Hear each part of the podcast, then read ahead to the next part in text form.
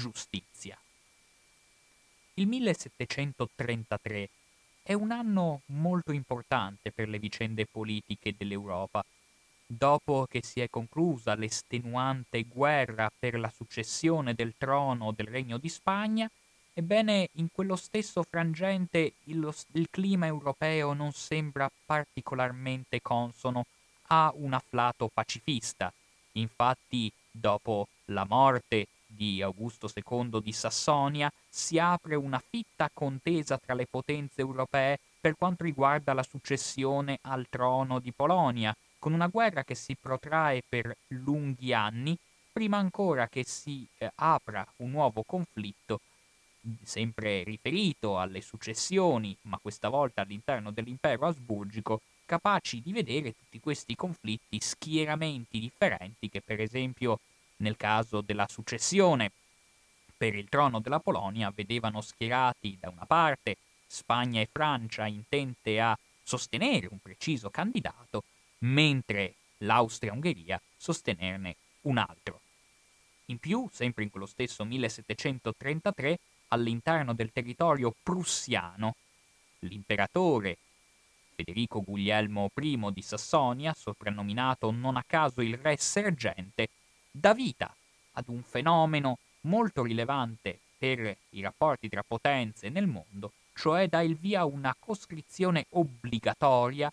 forse la prima al mondo, capace di mobilitare nel giro di pochissimo tempo qualcosa come 80.000 uomini, una quantità sbalorditiva che permette a questo evento storico una menzione doverosa. In quello stesso 1733 però avviene un evento apparentemente di minor portata rispetto a quelli appena menzionati, nel senso che è l'anno in cui viene inventata la spoletta volante all'interno del territorio inglese.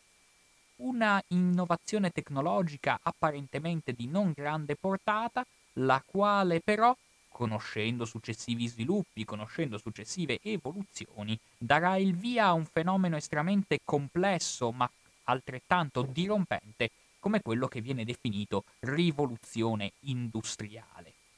Ebbene sì, ci troviamo nel contesto in cui l'Inghilterra, ove nascono queste innovazioni, è sempre più protesa con la sua flotta al dominio dei mari e risulta sempre più protesa al controllo ferreo di terre situate negli angoli del mondo più disparati, dall'India alle colonie in Africa. Insomma, la cosiddetta locomotiva inglese sta prendendo nettamente il suo avvio e chiaramente queste innovazioni tecnologiche forniscono non solo un supporto, ma garantiscono all'Inghilterra un ruolo di primazia che merita di essere indagato per l'influenza che questo nuovo sistema produttivo ha avuto sulle sorti dell'intera umanità. Infatti, sebbene le ragioni che hanno portato un territorio particolare come quello inglese ad essere il capofila di tali innovazioni sono ancora oggi oggetto di dibattito storiografico, ebbene, nessuno oggi metterebbe in dubbio la qualifica di rivoluzione a questo fenomeno complessivo di rimodulazione degli assetti produttivi. Sebbene, questo deve essere chiaro, di solito quando parliamo di rivoluzione, cioè di un evento traumatico che rovescia completamente i modi di vita precedenti, di solito facciamo riferimento, quando pensiamo a questa parola, a eventi, a episodi dalla durata temporale limitata. Si pensi a rivoluzioni di tipo politico, come la rivoluzione americana, oppure la rivoluzione francese. Tutte rivoluzioni che si distanziano dalla rivoluzione che stiamo per raccontare, vale a dire la rivoluzione industriale, perché quest'ultima si è protratta per una lunga sequenza di decenni all'interno della storia umana.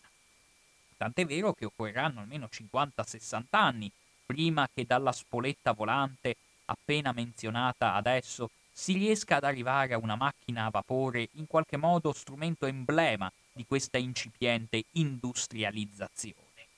Occorrerà quindi molto tempo,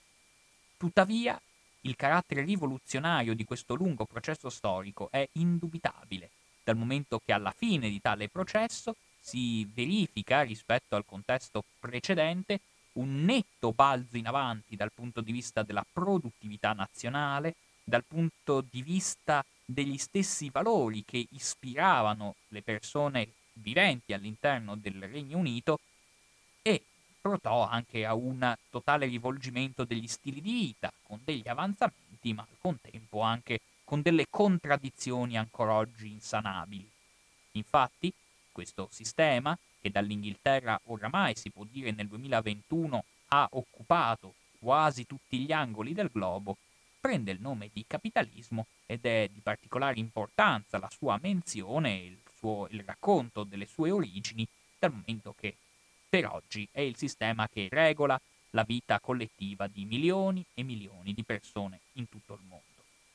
Quindi già da questo accenno iniziale si riesce a comprendere quanto sia stata dirompente la rivoluzione industriale,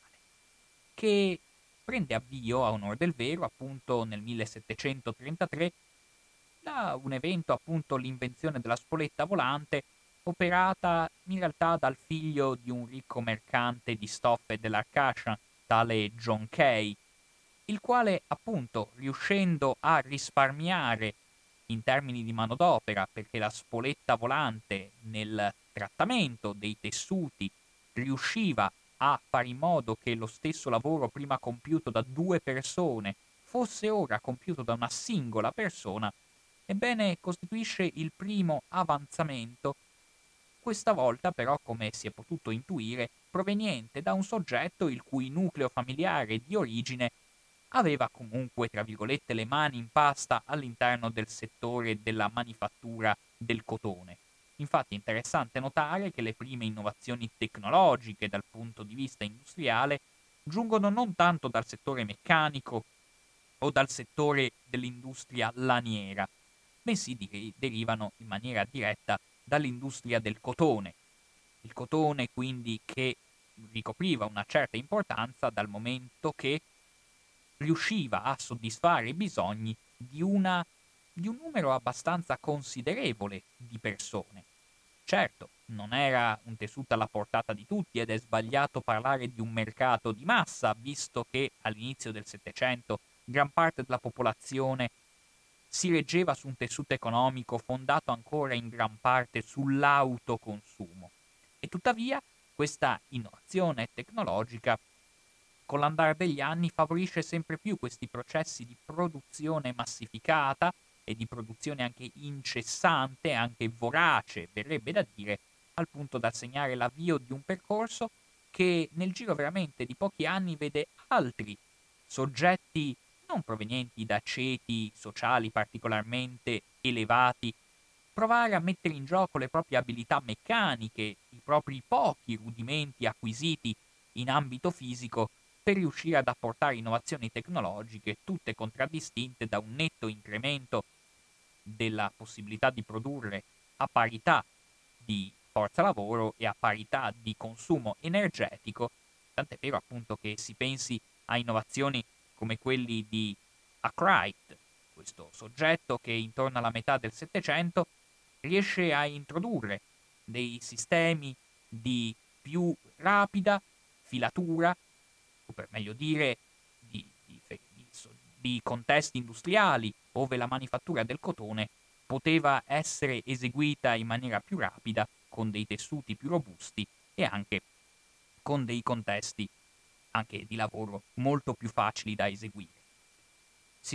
Avevo accennato alla filatura proprio perché costituisce il processo a monte, ove questi processi produttivi vedono il loro esordio, e non a caso la spoletta volante, per quanto inizialmente molto apprezzata quale innovazione tecnologica, senza andare a intervenire a monte appunto all'interno della filatura, tutte queste innovazioni rischiavano di essere vane, e non a caso quindi uno dopo l'altro questi innovatori provenienti dal territorio inglese sono riusciti appunto fino ad arrivare poi nel loro apice intorno al 1770 a organizzare una produzione sempre più effettiva. E ciò lo facevano provenendo appunto da un contesto familiare non particolarmente agiato. Il già menzionato Arkwright, personaggio quasi leggendario che a causa della sua abnegazione in ambito di innovazione tecnologica riuscirà dapprima a diventare baronetto e successivamente ad accumulare una strabiliante fortuna economica, fatta ammontare a 2 milioni di sterline dell'epoca, capace appunto di rendere questo personaggio quasi una sorta di oggetto divino, di oggetto degno di venerazione tra tutti coloro che, proveniendo da un ceto sociale non particolarmente sviluppato, infatti chi si dedica allo sviluppo di tali innovazioni, si pensi anche a James Crompton, il quale mi sembra fosse falegname originariamente, insomma tutti questi soggetti che sapevano di non provenire da un ceto aristocratico, guardando l'esempio di questi cosiddetti capitani coraggiosi, di questi capitani dell'industria, potevano avere un modello di ispirazione che fosse il preludio di una maggiore mobilità sociale, fosse in qualche modo la promessa incarnata delle possibilità di avanzamento all'interno della società. È interessante perché Arkwright, personaggio mitologico, come già detto, diviene oggetto di venerazione anche per il suo stesso stile di vita, il quale era improntato a una netta frugalità e il culto di una vita non ostentata, di una vita dedita quasi interamente alla propria attività economica, diviene in qualche modo uno stile di vita dotato di parecchie influenze su questo primo abbozzo di rivoluzione industriale. E questo Arkwright, il quale appunto, lui meccanico di professione, si faceva spesso e volentieri spacciare per orologiaio, dato che gli orologiai erano i lavoratori dell'ambito meccanico, allora considerati più sopraffini per il lavoro che svolgevano. Ebbene, questo Arkwright era portatore, tra virgolette, di una condotta esistenziale che ci viene ben descritta dalle seguenti parole. Arkwright soleva far fronte ai suoi molteplici interessi impegnandosi nel lavoro, dalle 5 del mattino fino alle 9 di sera, anche se da un pezzo aveva superato i 50 anni,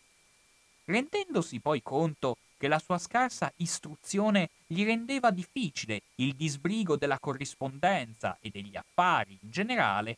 sottraeva altre 2 ore al giorno per dedicarle all'apprendimento della grammatica, dell'ortografia e della calligrafia. Non tollerava comunque quanto poteva interferire in qualsiasi maniera con il suo lavoro. È noto infatti che si separò dalla moglie dopo pochi anni di matrimonio, perché costei, convinta che egli avrebbe ridotto alla fame la famiglia con i suoi progetti e la sua mania ad accumulare risparmi, arrivò a rompere deliberatamente alcuni modelli sperimentali delle sue macchine. Ecco, questi sono i soggetti tipici di questa rivoluzione industriale, quantomeno della sua fase primordiale. Ed è interessante notare di come tutti questi soggetti fossero accomunati da un lato, da una fede religiosa strettamente improntata e rivolta allo scisma protestante. Infatti non dobbiamo mai dimenticare che in quest'epoca si fa ancora sentire molto la divisione interna alla cristianità assortita dall'epoca di Lutero. Tant'è vero che le prime fabbriche spesso e volentieri potevano avvalersi di spazio ampiamente disponibile di quelle chiese abbandonate proprio a seguito dell'epurazione della componente cattolica. Ma all'interno del territorio inglese anche lo stesso mondo protestante al suo interno conosceva fratture, scissioni e asti interni difficili da ricomporre. Si pensi solo che gran parte, anzi possiamo dire chiaramente tutte le cariche pubbliche in Inghilterra in questo frangente erano attribuite esclusivamente alle persone di fede anglicana. Ne consegue quindi che persone afferenti a fedi come quelle degli indipendenti, dei quaccheri, dei calvinisti risultavano inclini a cercare le possibilità di successo all'interno della società inglese non arruffianando o entrando nelle grazie della casa reale oppure dei contesti più nettamente nobiliari. Cercavano appunto mediante l'attività industriale di ottenere per via economica ciò che difficilmente si poteva ottenere in termini di prestigio nell'alveo dello stretto rapporto con la classe politica. Tant'è vero che un grande sociologo come Max Weber ha tracciato un netto filo di congiunzione tra l'etica del capitalismo e l'etica del calvinismo. Come se, appunto, l'etica del calvinismo, così intrisa di afflato religioso e di attese messianiche, avesse in qualche modo, tra i caratteri che lo rendevano particolarmente aderente ai valori del capitalismo incipiente, anche un'istanza legata a uno stile di vita spartano, anche la voracità di accumulare risparmi e anche al contempo una netta propensione rivolta a uno stile di vita improntato appunto sul massimo risparmio e sulla rinuncia a qualsiasi piacere degno di nota. Ed è interessante perché i primi tentativi di riuscire a dar vita a delle attività industriali si fondano comunque su uno stretto rapporto con quella società contadina che invece l'industrializzazione finirà sempre più per disgregare. E per vedere come fosse possibile conciliare questi primi tentativi di industrializzazione con una società ancora intrisa in realtà di retrogradi precetti rurali, è interessante per esempio leggere un passaggio che ci fa proprio immergere all'interno di un cascinale di campagna che costituiva il primo e ineludibile strumento immobiliare per riuscire a impiantare al suo interno una delle prime fabbriche e una delle prime attività industriali prettamente dette. Il mastro disse: «Ragazzi, lavorate sodo, vi prego. Il panno va controllato per il prossimo giorno di mercato per toglierne i difetti. E Tom deve andare domani ai filatori e Will andare in cerca dei pesi per l'ordito e Jack domani alzarsi per tempo e andare dall'apprettatore per la bozzima e farsi preparare bene il filato pronto per essere messo nel telaio. Joe, va a dare il mio cavallo un po' di biada perché domani intendo andare a Waltz. Non dimenticare di pulirmi le scarpe e gli stivali perché devo essere in piedi la mattina presto. Mary, ecco la lana, prendila e tingila. È quella lì, nel lenzuolo rattoppato». Madama disse: «Dunque sei tu che mi fissi il lavoro? Credo ci sia più bisogno che ti rammenti la camicia, e di grazia, chi deve sedere alla ruota della spola? E neppure una ciambella pronta sulla rastrelliera? E dobbiamo cuocere, preparare la birra, miscelare, mungere, mandare a scuola i bambini, fare le polpette per i ragazzi e cercare il lievito, e cose del genere. E lavare mattina, pomeriggio e sera, e scaldare le brocche, schiumare il latte, riportare a casa i bambini quando si fa vicino il tramonto». Ecco, questa è un'ottima descrizione della giornata tipica di uno dei primi capitani dell'industria. E a mettere insieme la Bibbia col libro mastro, a riuscire a conciliare uno stile di vita così frenetico e nettamente incentrato sull'arricchimento personale con delle istanze di natura biblica e evangelica, concorre un'opera di enorme importanza, quale La ricchezza delle nazioni, che il filosofo scozzese Adam Smith dà alle stampe nel 1776. Questo filosofo era scozzese e proprio la Scozia rappresenta una fucina quanto mai insuperabile di elementi che sia dal punto di vista teorico che dal punto di vista dell'applicazione pratica risultavano inclini alle produzioni di tipo industriale. Infatti, la Scozia disponeva già dall'epoca dell'istruzione primaria, quindi già nel momento in cui le persone di più tenera infanzia si recavano all'interno dei plessi scolastici, di una educazione fondata su delle capacità pratiche, fondata su esigenze di natura tecnica, fondata su nozioni che avessero una diretta implicazione poi nell'ambito lavorativo, il che permette di vedere una netta distinzione rispetto a università blasonate, considerate il non plus ultra dell'istruzione globale, quali Oxford e Cambridge, le quali all'epoca dei fatti rimanevano strettamente arroccate nel proprio esclusivismo patrizio e risultavano al contempo del tutto impermeabili sia a nozioni di carattere più improntato a delle facoltà spendibili nell'ambito industriale, sia a delle persone che non appartenessero al ristretto ceto sociale di chi frequentava quel tipo di scuola. Ebbene, dunque, proprio a partire dalla Scozia, vediamo quindi il sorgere di elaborati teorici di grande rilievo, come quello di Adam Smith, secondo cui la ricchezza delle nazioni va ricercata anzitutto nel lavoro, e che anche laddove si manifestino dei contrasti tra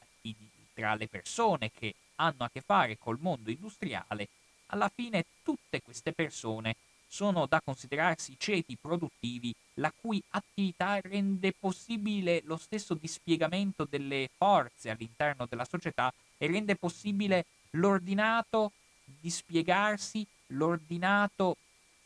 organizzarsi della società, di una società complessa.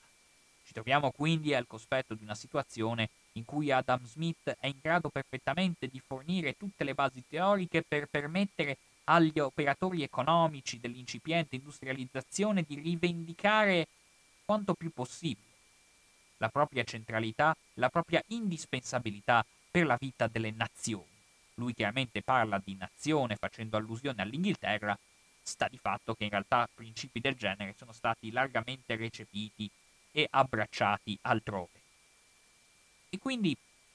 è interessante di come nell'ottica di Adam Smith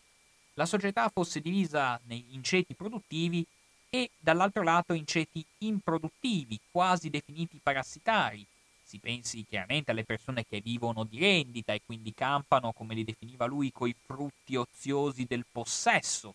appunto le persone soprattutto dei ceti nobiliari legate al mantenimento dei manieri e delle proprie grandi estensioni di campi e di terra coltivata che in questo frangente, non dobbiamo mai dimenticarlo, aveva a che fare soprattutto con una dimensione legata al rango e al prestigio sociale. Quasi per nulla ci si preoccupava fino a questo momento dell'effettiva produttività anche in ambito agricolo. La terra era uno status symbol, in poche parole, e secondo Adam Smith passare un'esistenza avendo a che fare solo con un disbrigo teorico, verrebbe da dire, delle rendite che giungono dal capitale fondiario, non costituisce un contributo degno alla società, non permette alla società di progredire o di mantenere i propri equilibri produttivi. E dicendo ciò, Adam Smith sapeva benissimo di includere anche tra i cosiddetti ceti improduttivi, parassitari è un termine spesso usato, ma forse in modo improprio. Secondo Adam Smith, quindi, vanno menzionati anche i funzionari di tipo statale, oppure anche i professionisti, insomma, soggetti che in generale, sebbene possono svolgere e svolgono ancora oggi per fortuna a volte dei ruoli di valore incommensurabile, tutti questi soggetti senza l'apporto del lavoro, dice Adam Smith, difficilmente potrebbero essere tollerati. E dunque, secondo Adam Smith, la ricchezza delle nazioni risiede esclusivamente all'interno di tale contesto ove, e qui riuscendo a mettere in campo delle riflessioni che poi saranno tipiche anche di altri pensatori di quel frangente storico, il pluralismo degli interessi, la diversità di interessi tra gli operatori economici, segnatamente i capitalisti e i lavoratori, sono da considerarsi complessivamente sintomi di un naturale confronto che non va in nessun modo considerato come negativo e anzi come uno stimolo tra soggetti che comunque sono definiti produttivi in tutti i sensi. E quindi è interessante sotto questo aspetto notare come questi afflati rivolti verso l'industrializzazione potessero provenire solo da un terreno, nel senso letterale, che garantisse al contempo aumenti di produttività e svuotasse le campagne onde garantire masse sempre crescenti di uomini verso l'industria manifatturiera. Infatti, in concomitanza con queste rivoluzioni industriali che vanno a lambire quindi non solo l'ambito ovviamente della produzione dei tessuti, ma vanno a lambire altresì ambiti come la meccanica, la biologia, la medicina e gli ambiti più diversi legati al settore secondario, un ruolo lo gioca con grande centralità il settore primario dell'agricoltura, che in quest'ottica di rinnovamento vede un netto accrescere delle proprie capacità produttive, se non altro perché questi grandi affittuari, questi grandi locatori di ingenti appezzamenti di terreno hanno come priorità di intervento quello di accrescere i salari, di accrescere la produttività, di fare in modo che queste terre siano recintate, da che prima non lo erano, erano tutti campi aperti prima della rivoluzione industriale, e all'interno di questi campi ben delimitati riuscire a introdurre dei sistemi agricoli di gestione della terra che possano rispondere alle esigenze di mantenere quante più persone possibili. Dunque vediamo l'introduzione del trifoglio nella rotazione quindi che in questo frangente passa da triennale a quadriennale. Vediamo nel contempo anche una produzione di aratri in notevole quantità, quindi un'innovazione meccanica dell'ambito agricolo che conosce un suo fervente exploit. Vediamo anche l'introduzione di nuove colture e in tal modo si riesce sì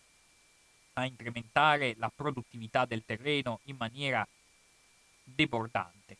ma al contempo queste radicali innovazioni si trascinano dietro una serie di soggetti che si ritrovano all'improvviso sprofondati in una disumana precarietà. Con la chiusura dei campi e con l'innovazione tecnologica, infatti, una parte considerevole di manodopera è quasi letteralmente costretta ad abbandonare il proprio plurimillenario stile di vita rurale. Quindi la rivoluzione industriale è interessante perché anche ci fa vedere come con delle innovazioni di certa portata si riesca a ottenere anche una discontinuità rispetto a dei metodi di produzione che se no avevano secoli di età e secoli di storia alle spalle. La rivoluzione industriale fa in modo che tutto ciò venga superato e di conseguenza si riesce in tal modo a fare in modo che questi contadini strappati alle loro terre e magari trovandosi all'interno di tutti i campi recintati e quindi impossibile da gestire anche per via indiretta, tutti questi contadini vanno rapidamente per affollare i centri urbani al cui interno le capacità industriali si fanno di giorno in giorno sempre più non solo sviluppate, ma anche incoraggiate. Il che, ben inteso, nell'ambito dell'incoraggiamento della produzione industriale, bisogna sempre riflettere sulle peculiarità del contesto inglese, quindi anche scozzese, rispetto al resto del continente europeo. Infatti, all'epoca la ricchezza si valutava pur sempre, nei canoni tradizionali, della dimensione della superficie arabile, della superficie agraria all'interno di quel territorio. E bisogna comunque notare, sotto questo aspetto, che per esempio la Francia, che costituiva sicuramente il non plus ultra all'interno di questa situazione, dal momento che disponeva indubitabilmente delle risorse più elevate e disponeva indubitabilmente delle ricchezze dal punto di vista agricolo più profonde, e infatti non a caso vede anche un suo processo di industrializzazione, per esempio nella zona della Borgogna, ma nella zona anche di Lione, quindi la Francia che vanta se stessa, ma che è anche oggettivamente il paese più avanzato d'Europa, tuttavia con l'industrializzazione dovrà cedere il passo all'Inghilterra, proprio nell'ambito della superpotenza e della dinamicità economica. Infatti, l'Inghilterra, rispetto alla Francia, anche dal punto di vista politico, vedeva un ceto dirigente che era ben capace di incentivare queste pulsioni al competitismo, alla competizione individuale e in generale all'arricchimento personale. Mentre in Francia rimanevano vetuste corporazioni e l'assetto politico, sociale e economico si fondava su un ancien régime, ove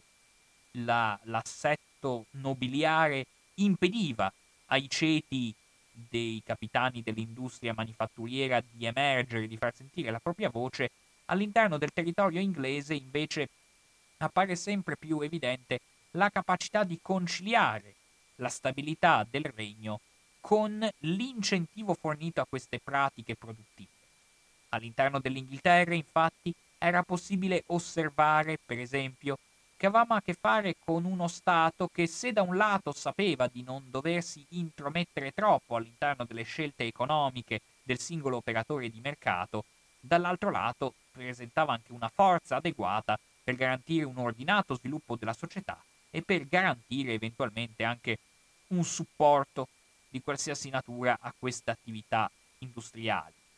Infatti è interessante notare di come in questo periodo sia in Inghilterra ma anche in un altro paese dall'interessante traiettoria economica come l'Olanda, ambedue questi paesi sviluppano ben presto nel corso del Settecento un aumento delle prerogative del Parlamento, in modo da incentivare anche una capacità di legittimazione più adeguata dei ceti dirigenti nei confronti dei ceti popolari, e riescono anche a ottenere una discreta capacità di azione, un discreto margine di manovra alle autorità amministrative, riuscendo in qualche modo a cancellare il mercantilismo che aveva regnato fino a quel momento, riuscendo anche spesso a farsi beffe delle misure protezionistiche che prima di quel momento costituivano il nervo di un antico regime che in Francia invece continuava ad essere ben pulsante, stante la presenza di un contesto ove era chiaro che gli spazi di ascesa sociale fossero molto limitati da un ceto di caratura nobiliare. E questo spiega quindi perché la Francia e non l'Inghilterra siano rimaste indietro al cospetto dell'innovazione tecnologica. La Francia, appunto, non disponeva di un assetto istituzionale adeguato per far fronte alle esigenze dell'industria. E sotto questo punto di vista trovo molto interessante notare qual è la descrizione, che mi sembra siamo nel 1806, viene fornita per esempio di un contesto dove il passaggio dall'agricoltura all'industria è ben evidenziato all'interno di un episodio situato nel territorio inglese. Tra i più dei nuovi venuti sono quelli che comprano terre o quelli già in qualche modo connessi con la pubblica amministrazione, o sono giudici che desiderano raggiungere quel rango sociale a cui si può aspirare solo con il possesso della terra. Comprano un appezzamento di terra senza scegliere la regione, poi l'arrotondano acquistando la terra da qualcuno dei gentiluomini di campagna vicini, e in molti casi anche i diritti signorili di quel borgo.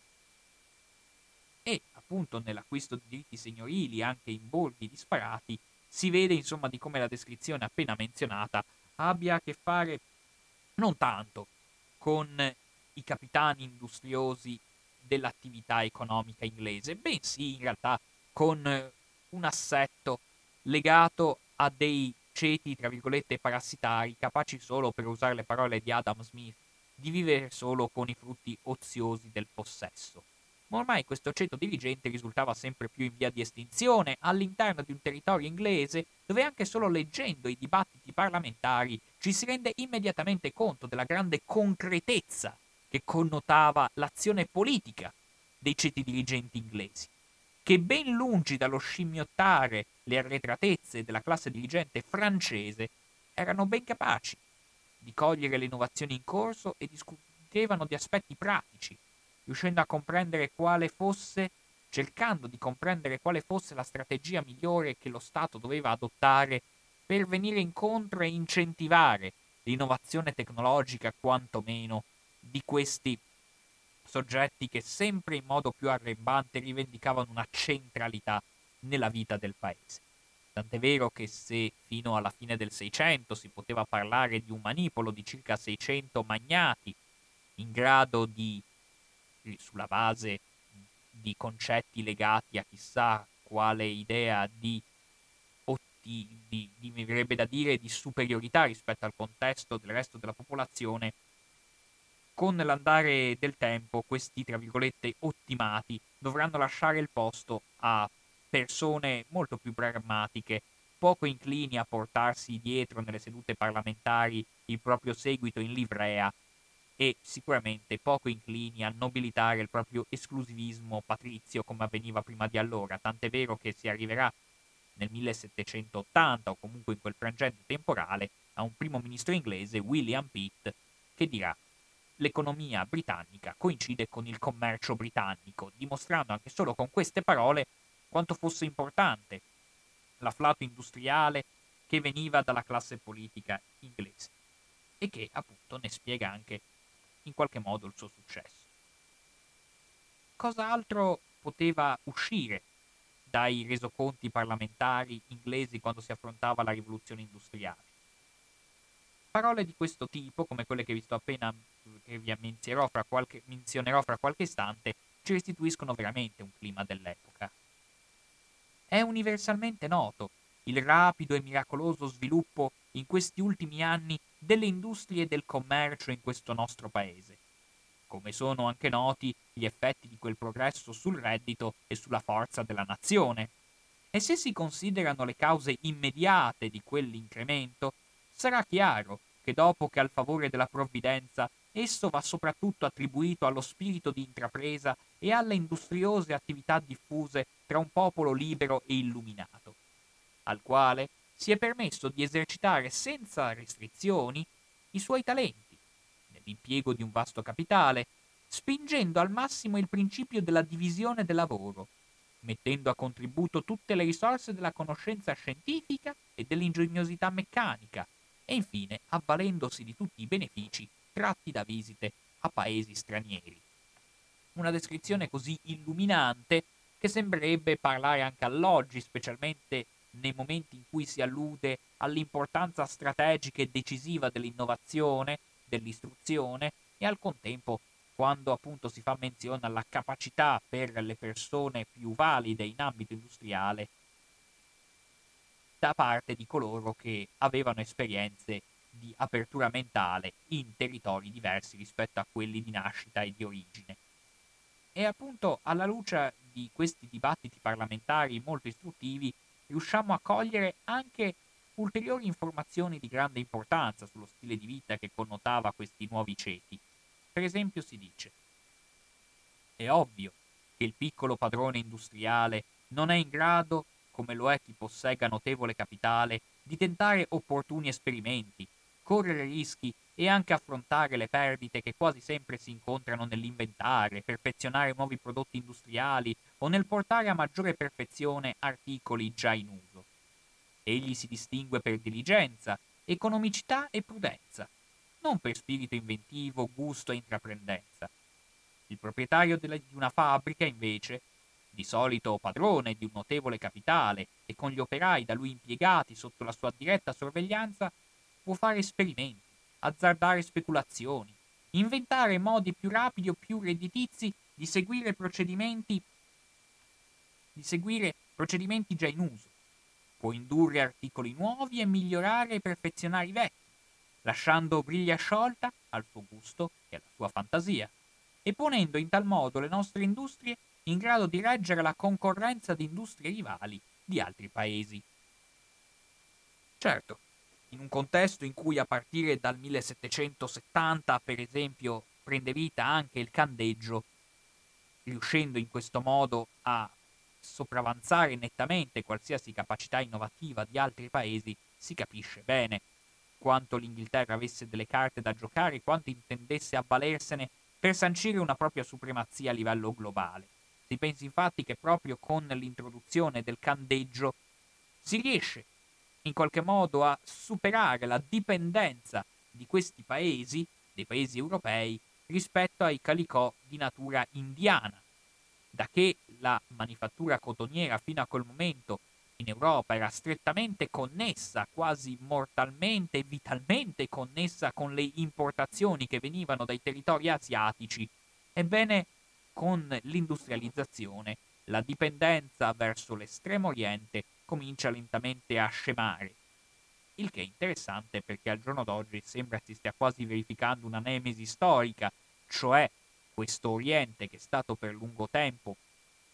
così fondamentale per le vicende industriali e per le vicende legate ai commerci, grazie anche alle compagnie orientali che proprio nel periodo in questione l'Inghilterra vede fiorire con notevole esuberanza. Ebbene, questo Oriente per lungo tempo così importante, oggi sembrerebbe aver voglia di rialzare la testa in modo tale appunto da ritrovare una sua centralità, come ritiene di aver avuto e come i fatti storici dimostrano di aver avuto anche fino a che sorgesse questa rivoluzione industriale, che come visto aveva anche il vantaggio, appunto, vantaggio a secondo dei punti di vista, di riuscire a divincolarsi dall'estero e anche dall'estero più lontano certe capacità e certe possibilità di commercio. È interessante perché poi con l'andare della tecnologia e a seguito di qualcosa come 11 anni di ricerche incessanti, le innovazioni tecnologiche in questo stadio arrivano a riuscire a lambire assetti come quelli legati alla produzione di energia in modo sempre più rapido, in modo sempre più disinvolto e anche in modo sempre più efficace. Si pensi per esempio all'innovazione che James Watt introduce quando riesce a dar vita alla macchina a vapore, destinata ben presto a divenire il simbolo di questa rivoluzione industriale. È riuscita veramente a espandere la sua capacità di utilizzo persino nell'ambito delle prime ferrovie, quindi in una serie di ambiti che vanno a sfociare anche nella logistica e anche negli assetti produttivi più disparati. E questa macchina a vapore, che ha richiesto anni, ma intendo con questo termine decenni in realtà, di sperimentazioni continue prima di riuscire a raggiungere quella che i contemporanei chiamavano l'acqua che bolle, dal momento che prima di allora l'apporto e l'acquisizione di energia si fondava esclusivamente su fonti di natura eolica oppure con i mulini, sfruttando le cascate e quindi sfruttando l'energia proveniente dall'ambito idrico. Si pensi ai mulini a vento, appunto. Ma all'interno di tutto questo contesto c'era il grande problema che l'energia prima dell'avvento della macchina a vapore risultava profondamente vincolata alle condizioni atmosferiche, alle condizioni strettamente ambientali del contesto in cui si operava, senza permettere troppi margini di discrezionalità all'ingegno umano. Laddove invece, quando ci si accorge di come la macchina a vapore sia capace di garantire una produzione che sempre più risulta meno vincolata alle condizioni atmosferiche, risulta sempre più capace di lavorare anche quintali di coke e di altro materiale innovativo con un risparmio di manodopera veramente contenuto, grazie a tutto ciò si riesce a capire come sia stato possibile che questo balzo tecnologico abbia preso il nome addirittura di rivoluzione industriale, appunto. E riuscendo a capire complessivamente quello che andava verificandosi in quel frangente, non dobbiamo tuttavia dimenticare che questo avanzamento fu tutt'altro che un parto indolore. Infatti, le innovazioni che avvenivano anche in ambito agricolo, per esempio, hanno come ovvia implicazione quello di espellere milioni di braccia dall'ambito agricolo. Le stesse recinzioni sortiscono come risultato quello di ostruire determinate figure legate al mondo rurale, per cui la proprietà della terra non costituiva una premessa indispensabile per la propria attività economica. E tutti questi soggetti si ritrovano di punto in bianco, quasi letteralmente scaraventati all'interno di sempre più vasti contesti urbani entro cui questi ceti contadini finiscono per riversarsi in quantità via via crescente, di pari passo con le maggiori possibilità sviluppate e promesse dall'ambito manifatturiero e dall'ambito industriale, che si connota specialmente nei suoi albori per delle condizioni di lavoro che nonostante tutto si presentano quanto mai inenarrabili. Si parla di lavori che vedono un'occupazione giornaliera tra le 12 e le 14 ore al giorno. Vediamo un sempre maggior protagonismo nell'ambito di queste nuove fabbriche in grado di contenere decine e decine di lavoratori, anche di donne, per non parlare di ragazzini, a volte appena di 10 anni, spesso e volentieri appunto costretti da questo ambito, in questa ristrutturazione economica complessiva che vede l'abbandono della civiltà contadina verso un ambito industriale che non manca di sollevare comunque qualche domanda, nonostante appunto i governi ritengano ad ogni modo che la valorizzazione delle capacità individuale e la totale briglia sciolta lasciata alla neonata attività manifatturiera industriale possa riuscire a compensare da solo, a equilibrare da solo con quella che Adam Smith chiamava la mano invisibile del mercato, la capacità di creare un equilibrio fondato sulla libera concorrenza e fondato altresì quindi su una millantata capacità per le persone più valide di emergere. E quindi il morale della favola era quello secondo cui se una persona risultava particolarmente svantaggiata all'interno di questo contesto industriale, in fin dei conti ricadevano su esso stesso determinate responsabilità, dal momento che evidentemente il suo merito individuale non consentiva nulla di più elevato. E tuttavia, ciò nonostante, già all'inizio dell'Ottocento, siamo più o meno nel 1826, si potevano leggere delle petizioni mandate al Parlamento che sono in grado di descrivere in maniera più circostanziata e lucida quale fosse l'effettiva situazione che si stava creando con l'industrializzazione incalzante. Gli uomini, o meglio gli esseri, che sono strumenti dei padroni di filanda di questa città, sono stati con le loro mogli e famiglie la pazienza in carne ed ossa, schiavi e schiave di padroni crudeli. Vano è offendere l'intelligenza comune dicendo che sono liberi, che la legge protegge ugualmente i ricchi e i poveri, che un filatore può lasciare il padrone se il salario non gli aggrada. È vero, lo può, ma dove andrà? Beh, da un altro. Ci va, infatti, e si sente chiedere dove lavorava prima. Ti hanno licenziato? No, non ci siamo messi d'accordo sul salario. Allora non assumo né te né chiunque lasci il padrone in questo modo. Che cosa può fare dunque l'infelice? Se bussa alla parrocchia, questa tomba d'ogni indipendenza, gli si dice: non ti forniremo assistenza. Se bisticci col padrone, non mantieni la famiglia, ti manderemo in carcere. Così, per un concorso di circostanze, egli è costretto a sottomettersi al padrone. Non può viaggiare in cerca di lavoro come un calzolaio, un falegname o un sarto. È confinato nel suo distretto. Proprio all'interno di questo contesto si riesce a capire di come anche le leggi riguardanti i poveri all'interno di questa industrializzazione subissero delle modifiche in senso più restrittivo, perché delle leggi che sino a quel momento riuscivano a tutelare, sì, soggetti particolarmente fragili, riconoscendone in qualche modo una sorta di dignità, si pensi ai disabili, si pensi alle vedove, si pensi alle persone ammalate, ebbene con l'introdursi di questo metodo industriale anche questi soggetti vengono reputati comunque inidonei all'attività produttiva e quindi dotati di una irrilevanza, di una inutilità sociale in senso complessivo. Ed è interessante notare tutto questo aspetto di come appunto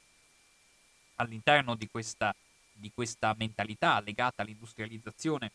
che si va formando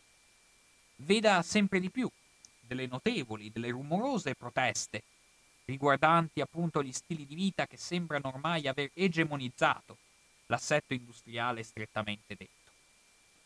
Ebbene, per proseguire sempre con quanto diceva la precedente petizione, dove si menzionava la parrocchia comunque come luogo ancora centrale, dal momento che alla fine complessivamente nella parrocchia vigeva il fulcro della gestione delle popolazioni, e quindi proprio sulla parrocchia si fondavano anche le leggi dei poveri, riprendendo quella petizione appena menzionata, recapitata al Parlamento inglese all'inizio dell'Ottocento, così si legge. Il cotone allora, facendo riferimento al periodo preindustriale, era sempre ceduto ad omicidio, greggio com'era in balla, alle mogli dei filatoi che lo riscaldavano, lo ripulivano, pronto per la filatura. e potevano guadagnare 8, 10 o 12 scellini la settimana, pur cucinando e accudendo la famiglia. Ma oggi nessuno è impiegato così, perché il cotone è aperto da una macchina azionata a vapore, chiamata il diavolo, per cui le mogli dei filatori sono disoccupate, a meno che non vadano in fabbrica tutto il giorno per pochi scellini, 4 o 5 la settimana, alla pari con i ragazzi. Un tempo, se un uomo non riusciva ad accordarsi col padrone, lo piantava e poteva farsi assumere altrove. Ma pochi anni hanno cambiato la faccia alle cose. Sono entrate in uso delle macchine a vapore per acquistare le quali, per costruire edifici sufficienti a contenerle assieme a 6 o 700 braccia, si richiedono grossi capitali. Non sorprende di come in questo disagio sempre più manifesto verso questo nuovo e radicalmente diverso stile di vita, a un certo punto la stessa macchina venga vista come l'incarnazione di un sopruso, di una vessazione, di un totale rifiuto dei valori precedenti che merita il massimo astio possibile. E se le prime sommosse si verificano già intorno agli anni 70, è interessante notare di come il massimo fragore di odio fondato talvolta su sabotaggi e su danneggiamenti verso le macchine che contraddistinguevano questi sempre più ampi capannoni industriali, sempre più specializzati anche, va a coinvolgere il periodo che va dal 1811-1813, per farla breve, cioè in sostanza il periodo delle guerre napoleoniche, dove appunto vede un notevole sviluppo quel fenomeno che prende il nome da un personaggio probabilmente leggendario, Ned Ludd, e che assumerà i contorni più nitidi col nomignolo di luddismo. Questo movimento fondato appunto nella netta acredine rivolta contro il macchinismo industriale, capace di strappare qualsiasi coscienza individuale, capace di macinare sotto il suo brutale rullo compressore qualsiasi bisogno umano e qualsiasi possibilità di condurre una vita dignitosa, di poter quindi mantenere adeguatamente la propria famiglia, scaraventando interi contesti all'interno della disoccupazione più famelica. Ebbene, è interessante per esempio vedere di come questo fenomeno fosse di così ampia portata da sortire leggi che per esempio talvolta condannavano a morte le persone che si macchiavano di atti ostili verso le apparecchiature così tipiche del contesto industriale, a partire già da quei condensatori che sempre più iniziano a far breccia all'interno del cuore del portafoglio degli industriali. Infatti il fenomeno del luddismo è molto più diffuso di quanto sembrerebbe a primo acchito, tanto da vedere la diffusione di vere e proprie ballate a lui dedicate, di vere e proprie filastrocche, vere e proprie canzoni, un vero e proprio movimento che, richiamandosi appunto a questo personaggio mitologico, Ludd appunto, esigeva una completa sottomissione delle macchine ai bisogni umani, e per riuscire a ottenere lo scopo non si lesinava nelle pratiche di distruzione. Ma così dice questa ballata: trai pure il colpevole, ma il generale Ludd non si propone alcuna vendetta sulla vita o sugli averi dell'uomo onesto. La sua collera è interamente limitata ai telai larghi e a coloro che abbassano i vecchi prezzi. Questi strumenti di malanno furono condannati a morte dall'unanime voto del mestiere, e Ludd, che può sfidare ogni opposizione, e ne fu reso il grande giustiziere, può censurare l'irriverenza del grande Ludd per le leggi colui che non riflette neppure per un attimo che una vile imposizione fu la unica causa che produsse quei deplorevoli effetti. Fate che i superbi cessino di opprimere gli umili e Ludd rinfodererà la spada vittoriosa. Questo fenomeno del luddismo è emblema complessivo di un sentimento che riesce sempre più ad assumere sembianze, ad assumere caratteri di natura anche filosofica, nel senso che l'opposizione a questo macchinismo combinato con una vorace volontà di affermazione individuale a scapito di qualsiasi istanza anche di bellezza naturale,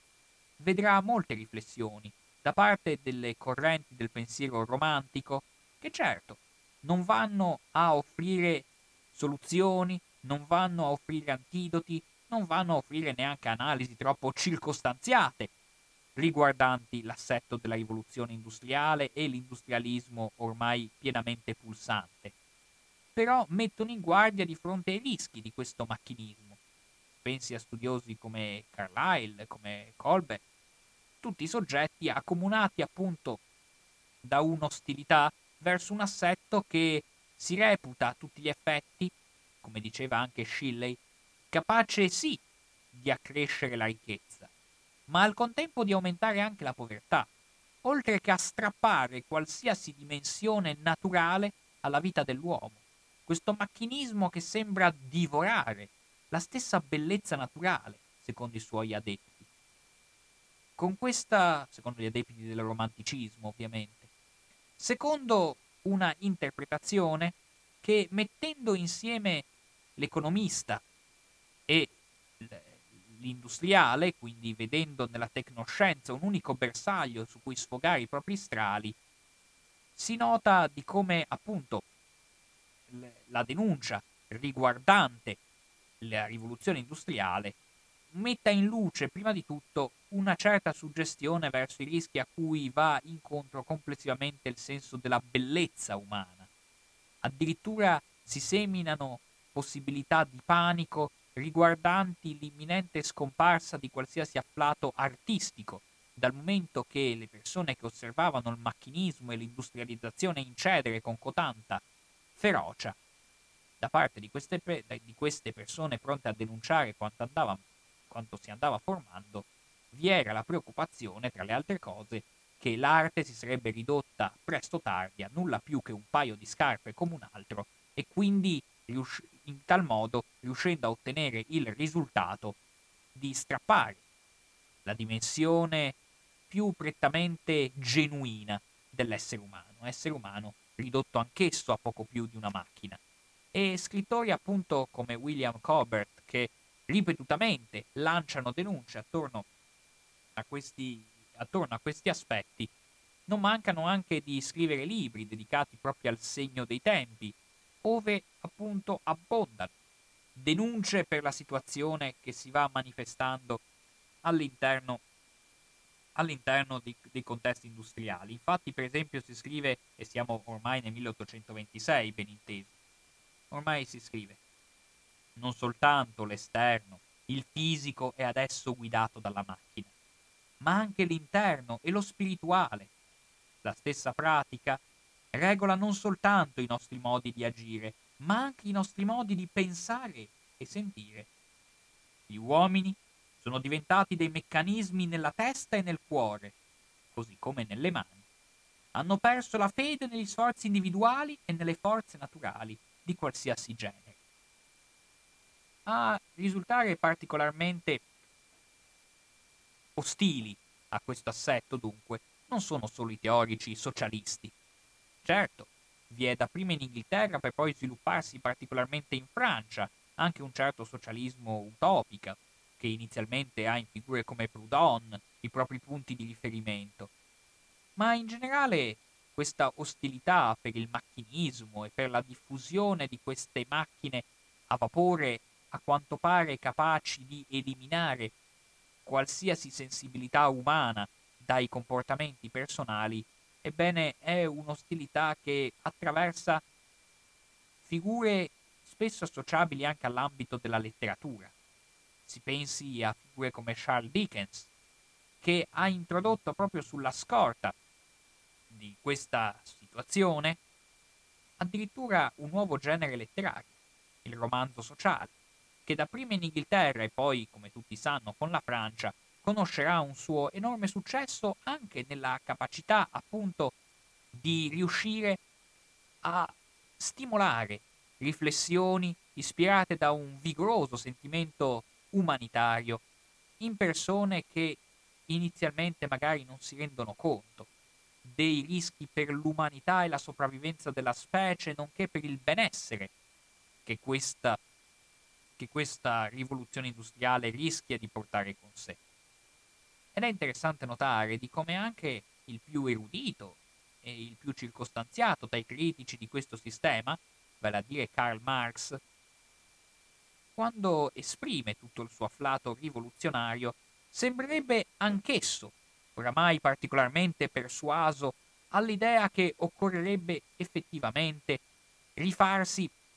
alle istanze di tipo romantico che sembrano ispirare la sua opera non solo negli scritti giovanili, ma anche in alcuni passaggi del Capitale. In particolare quando si manifesta la necessità di una palingenesi da riuscire a svilupparsi mediante un processo rivoluzionario, è evidente che Marx sente i retaggi dei primi critici dell'industrializzazione, vale a dire proprio quella corrente romantica che nonostante tutto continua, e continuerà molto a lungo, a serpeggiare tra i più assertivi, tra i critici del modello produttivo che ormai si va imponendo. E per capire insomma chi fossero questi capitani d'industria, chi fossero i nemici dei luddisti, le persone che più di tutti si davano da fare con l'attività industriale oramai sempre più invadente, è interessante leggere un passaggio che ci ricorda di come, tutto sommato, all'interno comunque di questo assetto, le persone che più di tutte si dedicano a queste attività industriali non siano tanto i ceti nobili, anzi, i ceti nobili guardavano con una certa altezzosità l'investimento all'interno delle strutture manifatturiere. I ceti nobili, per loro inclinazione culturale, amministrativa, sebbene non si limitavano esclusivamente a vivere della rendita dei propri campi, quando dovevano investire magari prediligevano altre forme di investimento. E così è interessante vedere una descrizione che ci viene appunto da un contemporaneo all'inizio dell'Ottocento, ove si scrive: all'inizio di quest'epoca, i filatori di cotone che avevano ormai raggiunto una posizione ragguardevole provenivano in massima parte dai ranghi degli operai, o da una posizione di ben poco superiore. Incolti, rozzi, sensuali, essi partecipavano alle rumorose baldorie dei loro dipendenti. Erano sopraffatti dal successo, è vero, ma pure, per quanto paradossale possa sembrare, continuavano ad essere uomini d'affari attivi, industriosi e lungimiranti. Con l'accrescersi della loro fortuna, anche le abitazioni di questi mastri filatori e tessitori andavano rivelando considerevoli mutamenti. Le basse e irregolari costruzioni, sul genere delle case di campagna, o i cottage annessi agli opifici, furono gradatamente sostituiti da edifici assai più spaziosi e comodi, eretti secondo dettami della più moderna architettura, ammobiliati con uno stile improntato senza molto gusto al lusso e all'ostentazione, pur non essendo paragonabile al modo di vita di un raffinato gentiluomo. Il loro comportamento era tuttavia sufficientemente buono e le loro opinioni, grazie a lunghi anni di acute osservazioni degli uomini e delle cose, varie ed estese. Essi avevano quindi tutti i titoli per entrare a far parte di quel rango cui dava loro diritto l'opera attiva e indefessa da essi svolta. Alla luce di quest'ottica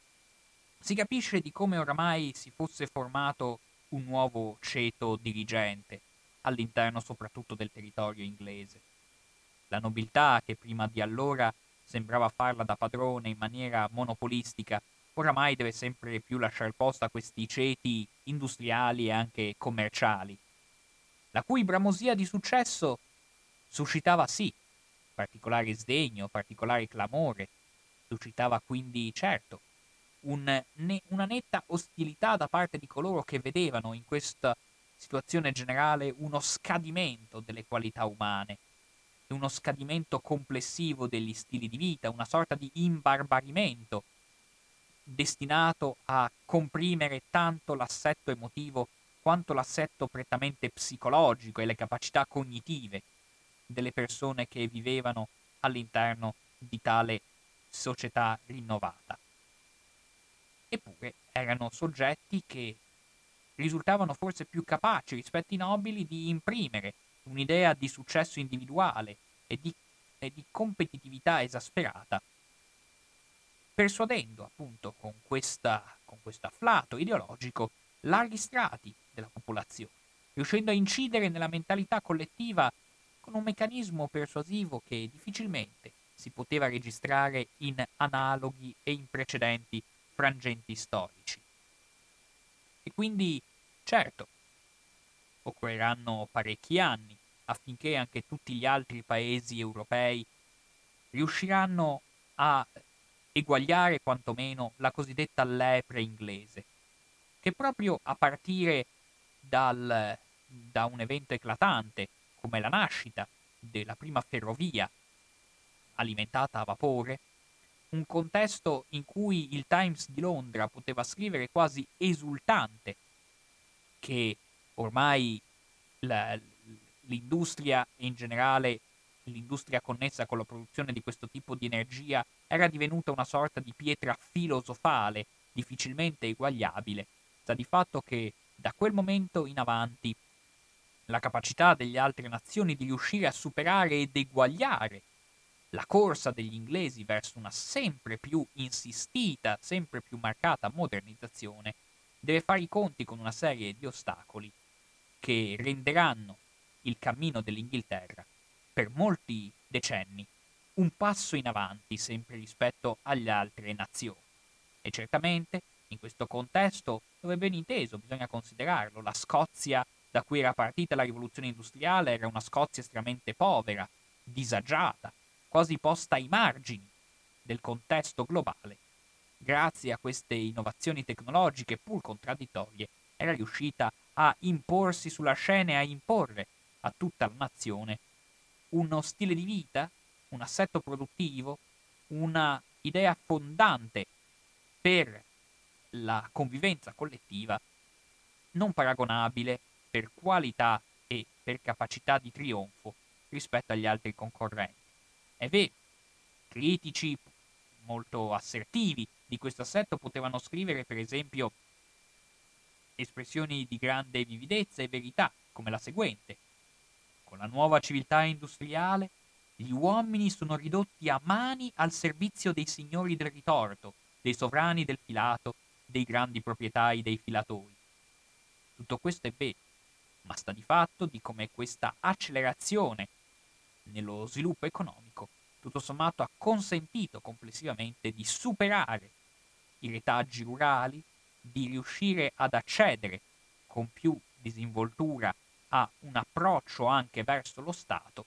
che grazie anche all'industrializzazione conosce nuove forme di legittimità e conosce anche nuove forme di forza, perché sì, noi di solito associamo alla libertà economica anche la libertà politica, e questa è un'idea tipica di Adam Smith che finora è vero si è realizzata, ma ciò non toglie che quella libertà politica doveva comunque essere garantita